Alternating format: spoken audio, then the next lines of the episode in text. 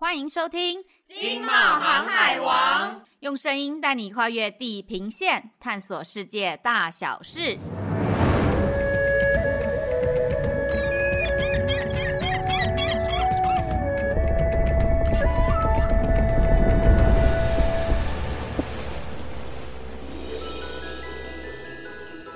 听众朋友，大家好，新年快乐！今天是我们二零二四年的第一集《经贸航海王》，非常高兴我们邀到大卡斯。今年呢是贸协的印尼年。印尼呢，在亚太的市场是非常重要的，所以呢，我们邀请印尼雅加达台湾贸易中心的前主任，现在是我们贸协的行政处的长官，行政处的这个领导呢，林立凯先生在线上和我们分享他对印尼市场的观察，同时我们也连线了我们目前在雅加达台湾贸易中心工作的同仁汪仲明小姐，一起参与我们的采访。处长好，听众朋友大家好，是谢谢处长哦，今天百忙当中来我们经贸航海王，呃，真是非常的荣幸。请问一下处长，您在印尼有多久的工作资历啊？我在外贸协会之后就外派到印尼去哈，啊，那时候是在二零一二年开始，然后到二零一六。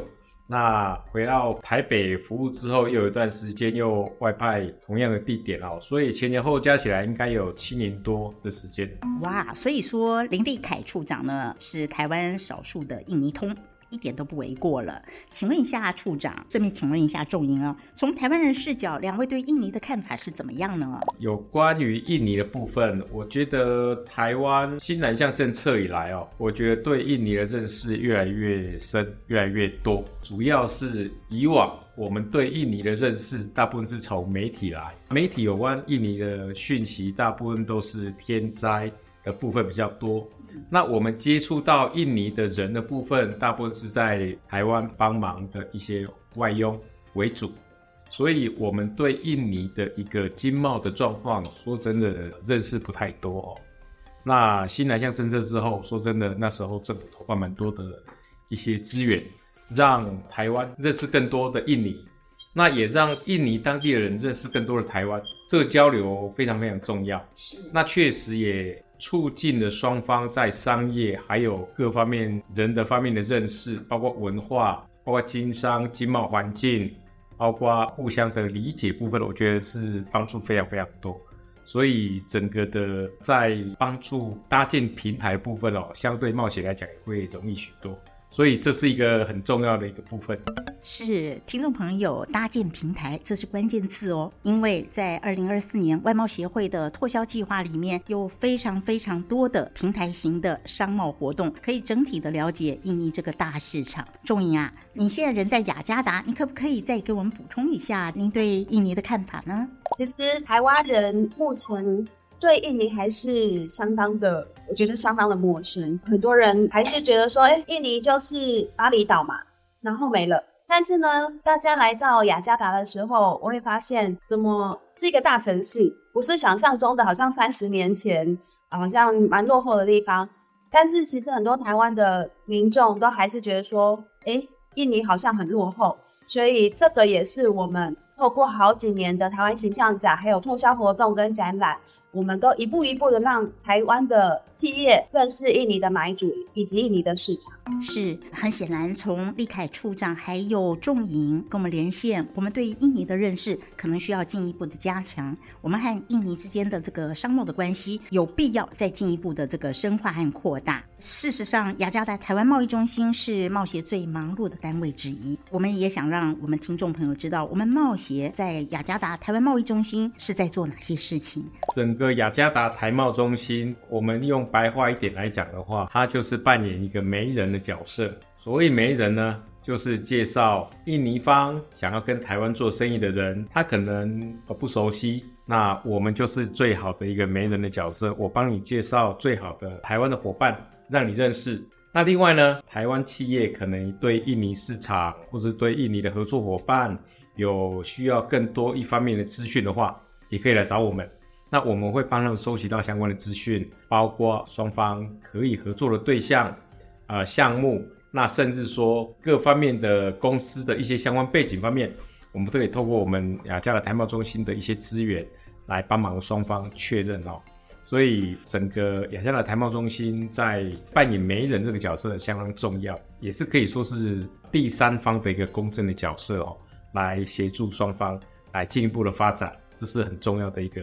部分是因为刚刚我们说过了，我们对于印尼的印象呢，大部分是停留在观光和旅游的这个部分。对于商贸的部分，确实我们所知呢，还需要更加的深化和加强。所以处长在讲说，我们有一个这个第三方的服务角色，一方面把好的台湾厂商介绍给印尼的伙伴，一方面呢，把印尼好的买主介绍给台湾，然后双方呢，在促进印尼和台湾经济上面呢，做出一些具体的贡献。那么仲你一定是常常在这里面的媒人婆里面角色，一定很熟悉吧？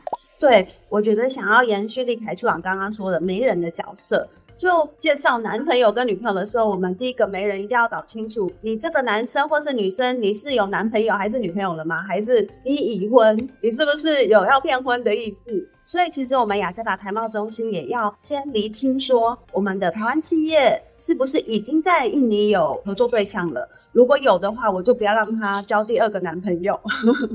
同样的，我们印尼买主是不是也是已经在台湾有合作的厂商了？如果是的话，那我们就要让双方都知道这回事情，不要让说后续有误会啊，造成纠纷。那这个是我们应该要做的事情。那后续其实常常台湾的企业会不了解印尼为什么总是好像我们觉得印尼慢吞吞的感觉。其实这个跟印尼的做事方式跟台湾还是不太一样的。常常我们台湾企业会有一种从台北看天下，从台北看印尼的那种感觉。那有时候我们雅加达台贸中心就需要让我们的台湾企业知道说，哎，我们印尼这边大部分的做事方式是怎么样，所以让双方可以更有效的交流。嗯，那请问印尼大部分做事方式是怎么样呢？有时候像，比如说我们执行一些专案，或者是有一些拓销团的活动，常常都会要联系买主，或是开发新的买主。然后我们也很希望能够找到适合的买主，有时间、有机会可以跟我们台湾企业有一个洽谈，无论是线上或是实体。那常常可能台湾企业就想说，哎，我要跟 A、B、C 要谈，然后我们当然会尽力去联系。常常呢，就是没有下文。那台湾企业就会觉得好奇怪，为什么你拒绝我？你要给我个理由。可是其实有时候印尼的买主就是没有理由，就是现在好像没有需要，就是他们没有需要，所以他们就会发无声卡。所以其实有时候台湾企业会想说，哎，是不是我们的产品哪里不够好，或是怎么样，会需要一些 feedback。其实这种 feedback 会在他们有兴趣的时候会有一些 feedback，但是他们在完全没有兴趣的时候呢，就常常会发无声卡。所以这个会让台湾企业常常会觉得说，哎，怎么会这样子？怎么好像没下文的感觉？所以这个有时候我们需要时间等待，等待到可能印尼买主他需要的时候，他一问，他又很着急的想要问，所以这个。是双方要互相配合的事情，这是蛮重要的一个了解双方的经验谈。呃，林处长他其实在这里面还有很多很多的经验要跟大家分享。处长，你可以帮忙补充一下。这方面哈，我就有一些心得哈，就是说各位听众都很有经验，在海外拓销的部分，本来就是我们要去抢占市场，要争取最新的合作伙伴。在这个前提之下，对方事实上已经有合作伙伴了。我们怎么样把我们的产品更突出，来取代他现有的合作伙伴？这个是很重要的一环哈。所以这个不管是放在东南亚国家，放在美国市场，放在日本市场，本来就是一个有高难度挑战的部分。那对方怎么去接受我们？那就是说，我们跟他们思考的频率有没有放在同一个频道上面？这很重要。所以说，换脑袋在印尼市场上面。的经商是非常非常重要的部分哦。刚刚仲颖有提到，就是说用台北看天下的思考角度的话，这样挫折感会比较容易产生。所以我根据以往很多企业的部分经验来看，哈，应该是说我们要把我们的思考模式调整成为印尼当地商人的一个思考模式，他们的决策方式，他们习惯的方式来做。所以绝对不能够用说，哎，我们觉得你们很奇怪啊，你们怎么这样做哈？那事实上应该他搞不好会觉得我们更奇怪，我们怎么会这样思考？那毕竟我们是要双方来做成生意，所以说可能在不同市场，我们转换成不同市场的一个思考模式会比较适合。所以我建议，如果说要在当地。有一个比较长期发展的话，事实上应该是在当地要从人的角度来思考他们的思考模式、他们的决策方式、他们对哪些事情是比较重要的部分。我们从这这几个点来切入，再来谈到生意的部分，或许会容易一些，也不会觉得说好像跟我们平常的模式不太一样哦。这样比较容易达成双方的共同目标。哇，处长讲的真的是非常好。其实，在做国际贸易之前，先做朋友比先做生意更加的重要。因为生意是一时的，但是做朋友是永久的。双方在这个供需和频道上面达成一致的时候，后续的这个订单还有后续的这个商业的发展，自然就是水到渠成。所以呢，关键点还是在于我们怎么去思考这个市场，怎么去理解这个市场。所以呢，入境问俗，还有这个了解这个市场呢，对于我们要开发印尼这个市场是非常关键和必要的。那么，可不可以请处长和仲营与我们听众朋友分享，您在印尼这么长的时间里面，感觉印象最深或者成就感最大的一个小故事？事实上，我在当地比较蛮感到有成就感的部分是看到台湾的企业在当地成长茁壮。哦，就有一家企业，它当初因为我们企业大部分到印尼去的话，不外乎就是要找代理商，我有可能的话把东西卖过去，银货两讫结束。哦。这是很基本的一个模式，但是后来慢慢慢慢的有一家企业去，他到我们办公室来，就是想了解当地状况。那我跟他聊的过程中，我问他说：“哎，你来印尼的主要目的是什么？”他跟我说要做品牌，我就吓了一大跳。哇，这个答案跟我听到完全不一样。这跟我们一般传统企业在做 OEM 的部分是很大不一样，尤其在印尼市场，他要做品牌。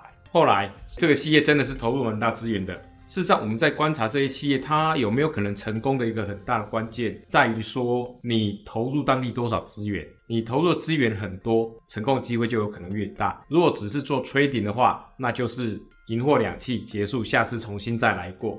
那这家企业他说要做品牌，确实，我就真的从他从零开始，看他逐渐的成长茁壮。这中间，雅加达台贸中心跟外贸协会本部。一直不断从其中提供我们在当地经营的经验，还有一些行销的一个资源，双方互动非常密切哦。那一直看到他目前在他的产品在当地市场率，在高价产品端的市占率是第一名，甚至他的产品的价格是别人价格的十倍，而且他卖的却是最好的。那甚至在网购市场。它的销售都是第一名，这种成就就是让我们看了就很开心，而且这些资讯又是从这家业者主动提供给我们，所以就觉得说，哎，跟他们一起成长这种感觉非常非常好，而且看到整个台湾的企业在那边市场市占率，而且这品牌的茁壮，就觉得。这是很有成就感的一件事情，所以这个经验也让后续台湾厂商，我们都会跟他建议说，要在当地发光发亮，一个成果出来的话，很重要的一件事情就是你一定要投入资源在当地，透过 trading 去做 agent 的部分是一种方式。那本身资源投入做品牌的方式，事实上是比较能够生根，把产品的价值留住的一个很重要的方法。所以这个案子，我觉得我到现在一直还跟那个品牌有研究，有一个互动齁，那也蛮开心的，能够参与他们其中的一部分。我相信台湾贸易中心林处长在这个厂商的这个成功案例里面，一定也投注了很多很多的心力。我觉得最让我感动的地方是，他是从零开始的，到现在变市占率第一名，而且呢，还把这个第二名甩到后面啊，价格是人家的十倍，这是一个。一点都不侥幸的成功，但是呢，对我们来说最激烈的地方就是印尼，它是一个非常有潜力的市场。如果你的产品够好，你的品牌够好的话，我真的很感谢这个案例，对我们的二零二四年的台湾形象展打了一个强心剂。我们就是希望把台湾好的商品透过一个大的平台进入印尼的市场，然后利用整合的资源做一个团体的优异的呈现。这也是我们今天为什么要。特别向听众朋友介绍亚洲五小虎之一的印尼的主要原因。仲莹，你可不可以分享一下让你印象最深刻和成就感最大的故事呢？因为我才来也不到三年，所以真的是来到印尼来成长很多，然后也在这其中。像在这一年来中间，因为我们印尼是蛮繁忙的一个中台贸中心，所以其实我也在中间学到说，一个专案不仅是一个专案，我可以结合各种专案的资源，把一个产品，我们台湾企业的产品推出去，就整合资源是让我学习成长最大的一步。另外，同时我也是学习到如何跟当地同事的相处，因为其实当地同事真的是我们的好帮手，其实要。拓展业务，他们是呃最大工程。我在中间扮演调节、沟通的角色，调节同事，还有我们印尼当地的风情，以及我们印尼可以做的做法，来完成台北的目标。就举例来说，我们之前有一个做玩具的厂商，因为他的玩具在印尼来讲是很高价，其实很难推，说实在很难推。那一直以来都没消息，没消息。可是，就我们有一些活动，就把它掺进去，把它加入在其中之后，哎、那个活动完了之后，它的 Instagram 跟 Facebook 赞数增加很多。那其实我们有看到，我们的台湾企业也有看到。那其实我有时候觉得台湾企业有显著的成长在这边，我我自己也好开心。我觉得就像那个刚刚处长说的。真的是看到我们台湾企业能够在印尼有更多的，不论是在哪一方面，就算没有成功，没有到最终的刚刚处长说的那种那样子的成功，我觉得一步一步的认识都是一小步的成功。是，我觉得处长和仲莹给我们一个最大的启发，就是印尼这个市场，它或许在一时一刻里面没有回应，但是呢，我们知道它基本上就埋下一个种子，然后这个种子呢会在适当的时机里面发扬茁壮。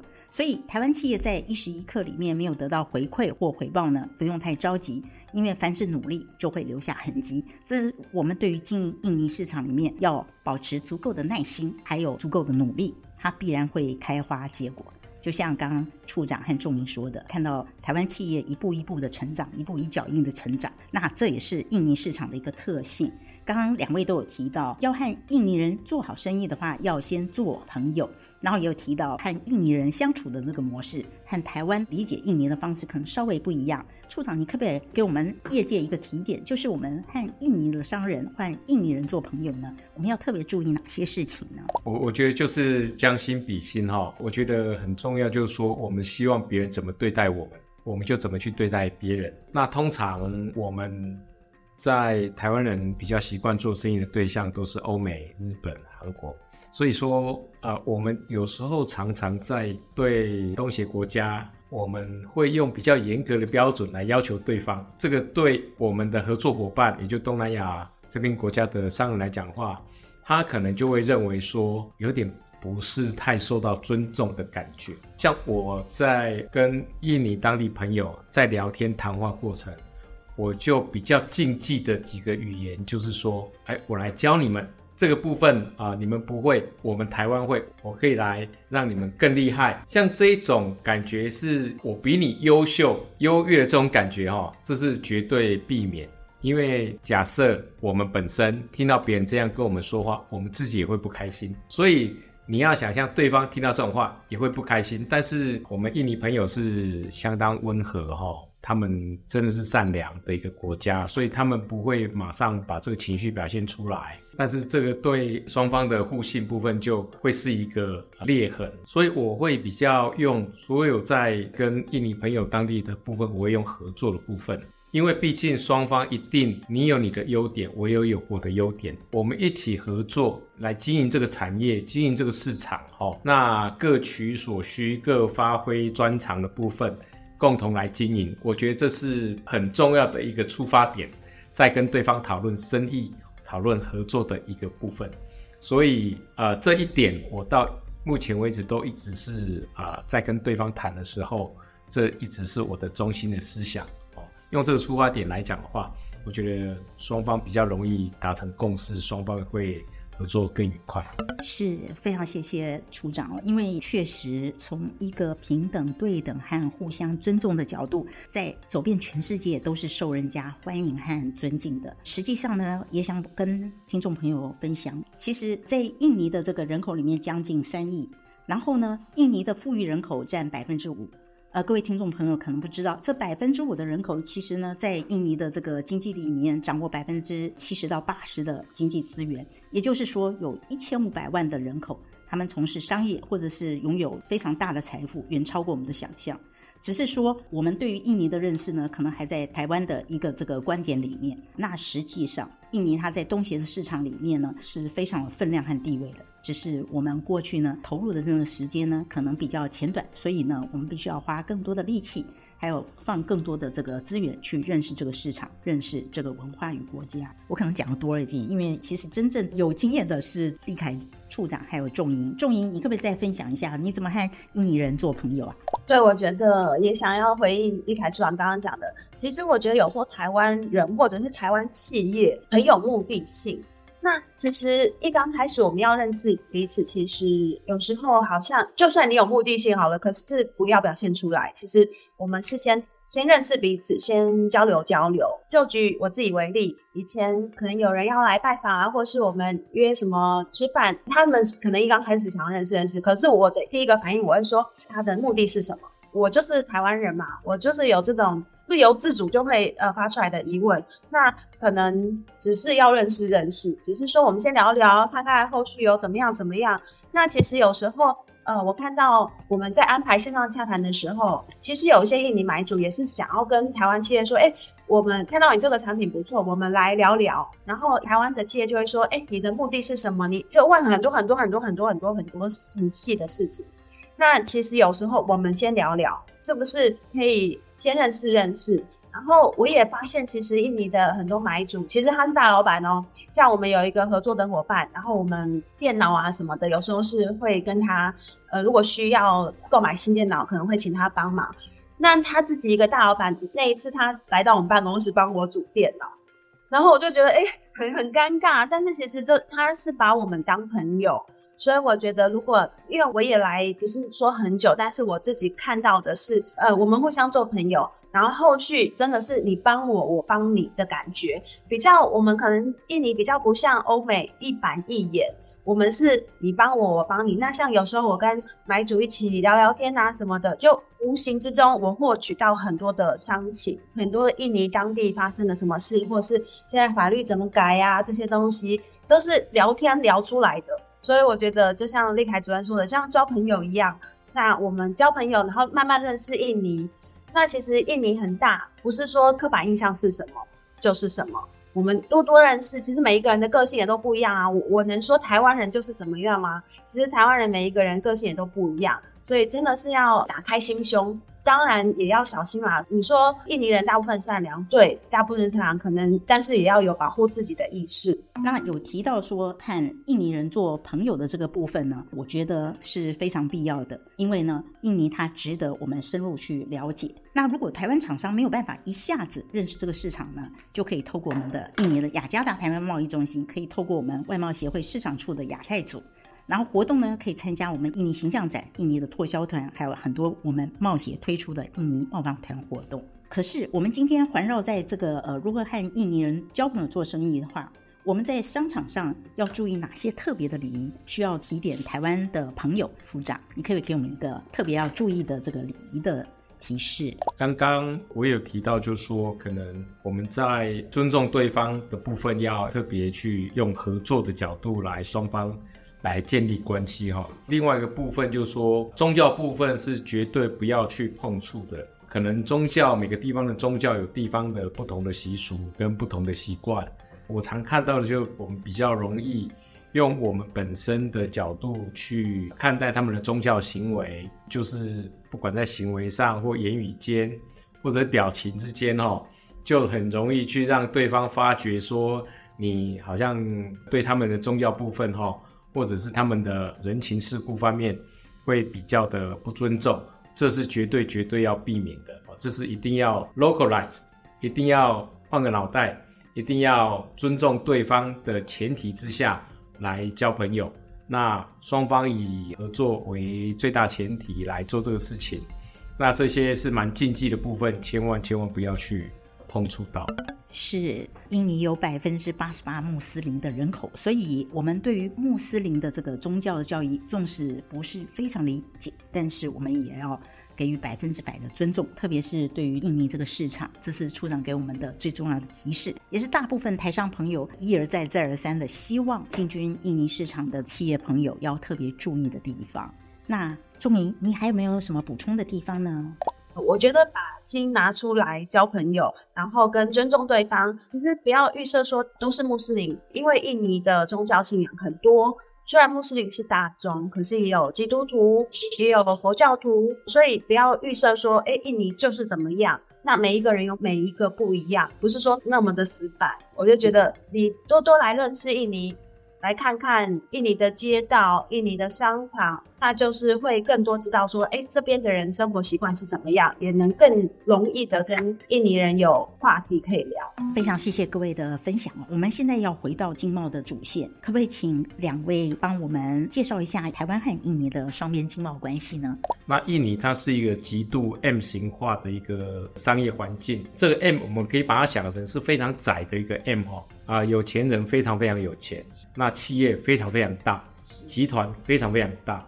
那另外一个 M 的另外一边呢，就是他的人力也非常非常充沛。但是呢，他们的收入可能不是那么多哈，所以说中间的部分可能中产阶级数量就稍微少了一些，所以这又回来看一下，就说那我们台湾的企业在这个 M 型化社会比较明显的情况之下的话，我们的利基产业、利基点市场应该放在什么地方来合作，哪一个部分，这就是非常重要了。那假设我是放在消费族群的话。那哪一个 segment 才是我们的主要 target？那这个 target 的一个族群，我是在什么样场域能够遇到它？这是很重要的一个部分。那另外一部分就是产业的一个部分，大型企业的部分，他们目前所需要的是什么样的部分？什么样的产业？什么样的产业知识？什么样的产业技术？那跟他们国家未来整个发展的方向有没有一致性的发展？那在这个情况之下，我们台湾的产业在相较于其他国家，包括欧美、日本、韩国，包括中国，我们将对于印尼这些大型业者，我们的利基点又是在什么地方？所以这些都要厘清之后，我们的整个的拓销策略会比较清晰，也会把一些我们整个资源放在对的地方。所以这些要厘清之后。会更容易去达到我们市场预期的一个目标。我们了解印尼的市场的这个发展的潜力和台湾的这个经贸的未来性，所以呢，我们先了解一下印尼与台湾经贸的情况现在是什么样子。印尼与台湾在二零二二年和二零二三年双边经贸的关系是什么？你可以跟我们做一个说明吗？好，依据我国海关统计，二零二二年台印尼贸易总额是一百四十四亿美元，年增三十七 percent。印尼为我国第十三大贸易伙伴，我国对印尼出口是三十二亿美元，年增四点七二 percent 而已哦。那印尼是我国第十八大出口市场，我国自印尼进口一百一十二亿美元，年增四十二点一三。所以印尼是我国第十一大进口来源，我国对印尼的逆差是八十亿美元，年增六十五 percent。是，这真是一件非常新奇的事情。我们和印尼之间的这个逆差竟然有这么大。印尼主要出口台湾的品项是什么啊？印尼主要出口台湾的品项是煤、天然气、不锈钢半成品、金属、原油、铜、锡、木材等等，这些都是属于原物料的系列。那我国对印尼出口的产品就是集体电路、石油、原油制品、针织品、合成纤维制品。实验试剂，还有车辆零组件、机械等等。了解，嗯，那您觉得台湾出口印尼将来最有发展潜力的这个产业项目是什么？如果要选一个的话，我会说是电动车产业。电动车相关的产业，不仅是电动车的 parts，或者是充电桩，以及其他的电动车相关。我会这样子说的原因，是因为大家知道雅加达是数一数二的塞车城市，那雅加达的车辆有单双号限制，单双号限制是什么呢？就是单号只能单号的车上高速公路，双号只能双号的车上高速公路。所以其实很多印尼的家里面的人，如果有能力的，都会有两台车。单号开单号车，双号开双号车。那电动车就没有这个限制，所以现在印尼政府也有很多的补贴政策给电动车、电动摩托车等等。那呃，我在今年刚刚过的印尼汽车展有去看到，其实日韩国家都已经来到印尼这个市场了。那我也跟汽车工会的会长有聊过天，他说现在印尼电动车还在上升期，所以。这个是一个很好的时机，我建议如果有机会的话，可以从电动车这边下手。好的哦，非常谢谢。事实上，二零二四年的印尼台湾形象展，电动车也是一个主要的项目。稍后志伟会帮我们做一个进一步的说明。印尼它在东协这个国家里面呢，其实是每一个国家每一个非常大的这个国际企业呢，都争相进入的市场。也就是说，我们进到印尼的时候，我们会面对全球的竞争。那所以说，我们要找到我们的利基。现在回过头来说，为什么印尼会受到国际企业这么大的瞩目和关注呢？我们掌握的资料显示，印尼是东协吸收国际直接投资排名第一的国家，这一点超出很多台湾人的想象。为什么印尼受到这么大的这个吸引呢？处长，您可不可以跟我们分享一下，印尼他们最近有哪些的这个大型的计划，让国际企业这么受到注目呢？印尼部分哦，很大一个部分就是它的基础建设部分，因为在他的总统佐科威他上任二零一四年上任之后，连续两任，到目前为止，它对印尼整个产业发展最重要的一个部分，就是它的整个基础建设，包括整个高速公路、铁路、捷运、机场。港口一个扩建啊，我我常常形容一个印尼哦，在以往是一个练武的一个奇才，它的底子非常好，包括它的腹地，包括它的人口，包括它的天然资源。但是呢，它欠缺的是什么？欠缺的就是基础建设。基础建设就是让它变成一个武功高强的一个关键。我举一个例子来讲，印尼有一万七千多个岛，它的渔产是相当相当丰富。但是我们在当地的渔产品不是那么多见哦，印尼当地人食用海鲜的比例也不是太高，因为海鲜容易坏掉，所以当它基础建设不好的时候，很难从外岛把捕到的海鲜做个处理，包括冷冻运到本岛来，或者是说你在海边抓到的这些海产，你没办法运到内陆去，所以这些基础建设的不足，就影响到它整个产业的发展。包括整个高价值的一个产品没办法把它的效益发挥到最大，所以说我才说它是一个把基础建设做好之后，任督二脉打通之后，印尼会是一个很强的国家。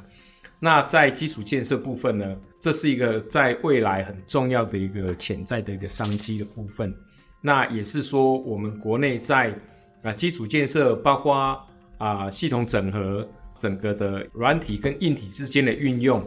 的部分，我相信台湾是绝对绝对有竞争力哦。在合作部分，可以采用跟美国、欧洲或者是日本共同合作来进行这个基础建设的一个部分，这是很重要的一个策略，因为它整个案件的规模相当相当大。或许我们没有办法再单独承接一个案子，但是是可以当做跟。日本的整个大型商社共同合作，我们来承制一部分，来包括系统整合的部分是由我们来执行，这些都是一个很好的进入他们啊基础建设这个大产业的一个很重要的策略，这都蛮多例子可以看到，那也可以给听众朋友做一个参考。如果说对基础建设这方面啊蛮有兴趣的话，或许透过跟啊大型的企业一起合作进军是一个很好的策略。是。那再补充一下，如果听众朋友不清楚这个模式的话，可以和外贸协会市场处亚太组联系啊。谢谢处长给我们这么大的提点。事实上，下一个世纪应该是说下一个经济的这个转折点，基本上就是在基础建设，不只是印尼在大范围、大面积的基础建设，这欧洲、美国也是。谁建设，谁就是下一个世代的强国。所以印尼呢，它其实可以跳脱过去很多传统的模式，然后直接进入一个最先进的这个状态。所以为什么印尼市场会让人家刮目相看的原因。全世界的这个一级的企业都以印尼为主要市场腹地，这就是刚刚立凯处长跟我们分享的。因为印尼它有很多的大型的先进的基础建设即将展开，所以印尼将来很可能是世界下一个强国。所以，我们台湾企业其实还有这个积极的部署，对于这个这么有潜力的市场，要多加的认真和留意。处长，你可不可以再给我们一些简单的小提醒？就是和印尼人初次见面呢，我们要带伴手礼吗？我们衣服要怎么穿呢？我觉得在印尼穿衣服哈，真的是对我们来讲是一大福音了。因为在台湾或者在欧美，我们就习惯是以西装为主哈，但是在他们当地就是以传统服装，就是 Batik 为主。那 Batik 长袖呢，就代表我们的西装，所以在正式场合，你只要穿着长袖 Batik 去，是绝对符合当地礼仪。那如果说一般的商业的一个环境的话，我们穿短袖的 Batik 就可以了。西装的话，反而是不是那么普遍在使用，所以我建议各位听众朋友，如果说到当地去的话，赶快先到当地的购物中心的 Batik 店哈。去买几件 Batik，他们看到你穿他们的衣服，那种亲切感，那个距离马上就会拉近非常非常多。重要重要，Batik。那男生穿 Batik，那女生呢？哦，女生也有 Batik，也很、哦、也很漂亮、哦，也很漂亮、哦。好的 Batik 一一件，它都比西装还要贵。它包括用丝质的材料，然后上面特殊的图案，所以说你把你的 Batik 穿出来，他们一看就知道你的身份地位，还有这个质感。马上就可以看得出来，所以这个服饰对他们来讲很重要。那女生的部分呢，也一定要去买件 Batik。他们看了之后，这马上会认为你是我们自己人。哦，这太重要了，我应该一开始就问才对。仲莹，你有几件 Batik 啊？我持续的在增加中，大概有十件吧。哦，十件。处长量多还是少呢？哦，这样是普通。我大概有二十几件的 Batik，包括长袖跟短袖加起来。哦，是是，什么时候穿长袖呢？什么时候穿短袖呢？一般来讲，我们去参加重要会议的时候，包括跟对方官员认识，或者是参加开幕典礼。相关的我们会习惯用长袖的方式来穿。那如果说短袖的话，就一般我们在外面会晤见面、商务洽谈，我会穿短袖的部分。那这个部分就是非常合乎当地礼仪。好的，这是太重要了，谢谢谢谢处长。那初次见面我们要带伴手礼吗？我们通常带什么？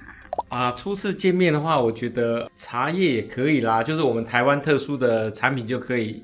其实基本上，我们台湾在整个疫情之后，台湾在整个能见度提高非常非常非常多哈。也就是说，我们台湾在防疫上面的表现，我们台湾帮助国际社会的部分，那还有我们提供的口罩啦相关的资源哦，这些部分在印尼当地的一个社会报道非常多，所以我们台湾的整个。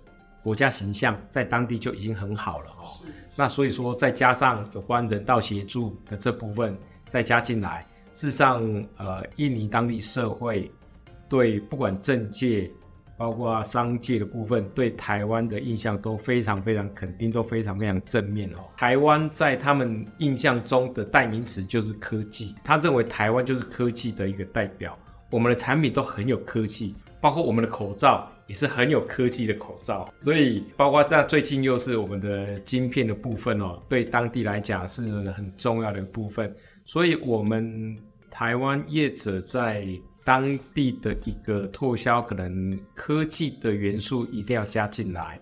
那所以说，我们台湾，我觉得任何伴手礼来自台湾，他们都会非常欢迎，非常开心。谢谢处长，是那真的有容颜。其实台湾和印尼呢，能够越来越认识，越来越了解。当然，我觉得这个处长啊、仲莹啊，还有我们很多很多的台商在这里面参与，都是功不可没的一环。当然，最重要的是我们的活动要不断的持续推出，我们的拓销的行动要不断的积累。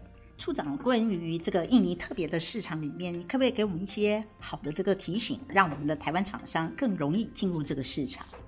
根据以前的一些经验，事实上我呃也遇到蛮多企业前去印尼做投资，那投资就牵扯到包括设立据点、办公室的设置啦，然后厂房的购置啦等等这些部分哦。那这牵扯到你的合作伙伴的选择，因为这方面的资讯，或许听众朋友你本身有朋友介绍，或者是朋友的朋友介绍，那如果说可以的话。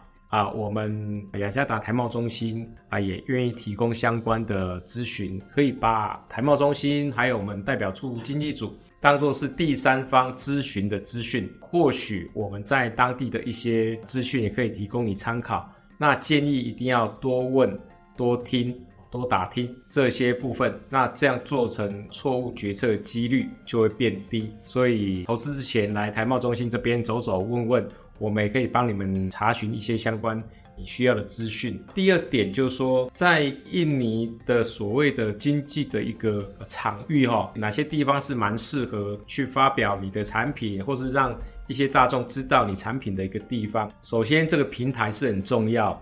那包括外贸协会这边在当地建立的平台，包括访问团、大型的展览活动、台湾形象展、当地的专业展等等，这些都是一个很重要的一个场域。那那个场域呢，就是会汇集主要的买主的一个地点哦。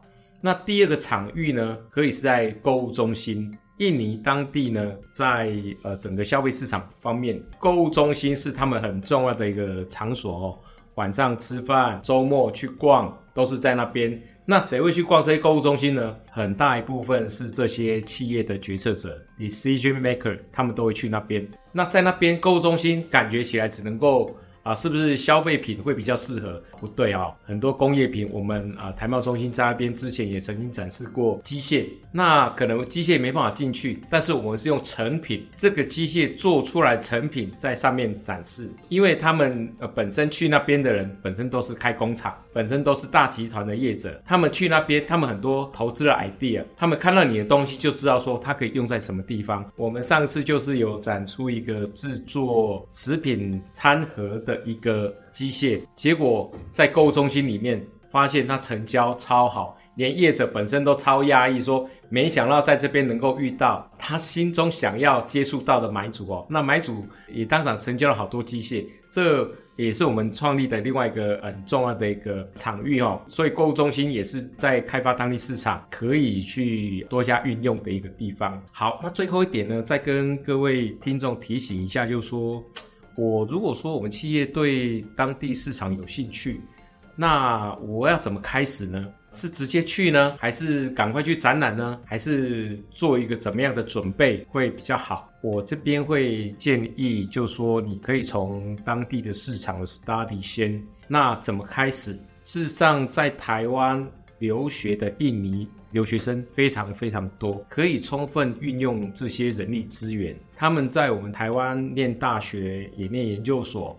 事实上，如果说你对印尼市场有兴趣的话，可以先跟他们在台湾先请他们来研究当地市场，甚至你就出一个专案题目来给这些学生，那请他们帮你做一个市场的 study，帮你开始尝试联络买主，那你就可以知道说你在你的产品在当地的机会多大，你的竞争者多少。你的产品的定位会是放在什么地方，或者是你的买主对你的产品有没有兴趣哦？甚至你也可以透过他们去研究你的竞争对手在当地的一个策略哦。毕竟他们除了语言优势之外，他们在当地也有他们的人际关系 connection，他们都可以来做一些这方面的 study。所以在进去印尼市场前，假设没有那么有把握的话，这些在台湾念书的人力资源，事实上是可以好好的来跟他们合作。先把这个滩头宝的资讯都确立之后，再去进行下一步。这个策略也也有蛮多企业已经使用过啊，还算是蛮成功、蛮实惠的一个方式。那以上就是几个小小的 tips 给各位听众来参考。所以，我们了解印尼市场对台湾的这个未来性和重要性。因此呢，我们也想和听众朋友分享，二零二四年呃市场拓展处在印尼的拓销计划有哪些？志伟，你可以跟我们分享一下吗？好的，没有问题哈。承接刚刚我们林处长非常精彩的分享哈，那他也提到了说，我们外贸协会呢有非常多的这个活动平台哈。可以来提供这个企业服务啊，服务企业来去印尼拓销。那我们这边总结哈，我们这个二零二四年有五大的这个拓销活动哈，那其中包含了一个参展团、一个商机日、两个拓销团跟一个我们的旗舰活动台湾形象展。那参展团的部分呢，是二零二四年印尼纺织及制衣机械展。那商机日的部分呢，是二零二四年东协暨纽澳商机日。那这个部分是我们会邀请印尼的买主呢来到台湾，来跟台湾的这个企业做洽谈。好，那我们有两个拓销团啊，分别是台湾医美保健品拓销团赴东南亚。那另外一个拓销团呢，则是二零二四年印尼、菲律宾、缅甸产业链接团。好，那这个团呢会前往印尼、菲律宾及缅甸。那最后呢，就是我们外贸协会拓销印尼的最旗舰的活动——印尼台湾形象展。志伟，你可不可以特别说明一下印尼台湾形象展活动的一些内容呢？因为听说贸协花了很多的资源、很多的人力在这个活动上面。啊，是的，没错哈。这个形象展呢，哈，我们从二零一七年开始举办，到现在二零二四年了哈。那我们每年都会选定一些东南亚的国家来去。做这个展览的举办，那这样的展览呢，其实是以贸协作为展览的主办单位。哦，那我们邀请了这个台湾企业一起跟我们到当地去做拓销，所以整个展场呢都是台湾的企业哦，不会分说这里是台湾馆，那边是韩国馆这样子，不会，就全部都是台湾的企业。那这个展览呢，它有兼具 B to B 及 B to C 的功能啊，它是利用经贸交流来巩固双边的这个实质关系。那也希望就是增进台湾跟新南向国家的这个产业合作的机会。那在说明这个印尼台湾形象展之前，哈，我先稍微介绍一下印尼的几个比较重要的政策，哦，譬如说，呃，印尼它有推出一个所谓一百个智慧城市的计划。好，那这个计划呢，就是希望选定印尼的一百个城市来去发展智慧城市的相关产业，哈，将这一百个城市打造成智慧城市。那首先选出来的二十五个优先发展城市呢，是雅加达、万隆，哈等等之类的。那万隆呢，又因为发展数位资讯产业，呃，速度最快，被称为印尼的矽谷。那还有另外呢，就是印尼也有推出他们所谓的印尼工业四点零的计划。哦，那希望能够提升整个他们的工业的产值、制造技术、制程等等的，那引入一些这个数位化的方式。那优先发展的产业呢，是食品及饮料、哦，纺织与服装、汽车、电子及化工啊，这五大产业。那目标是在二零三零年呢，能够让 GDP 的规模呢，呃，爬升到全球第十名。大家都知道印尼有这个非常丰富的镍矿哦，那所以这个也让这个全世界的这个电动车的厂商呢，趋之若鹜哦，希望能够到印尼去投资设厂。那印尼也借着这个机会呢，推出他们的电动车的这个振兴方案。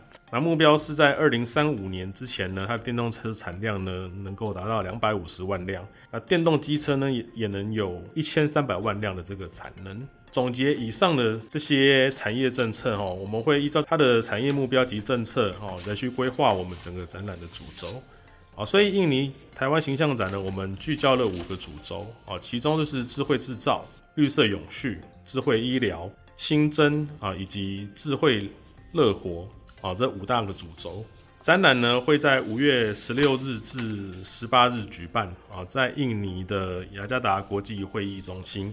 那我们现在目前已经开放征展了，有兴趣的听众朋友可以上呃外贸协会活动会的网站，搜寻印尼台湾形象展，就可以找到我们的这个报名联络资讯了。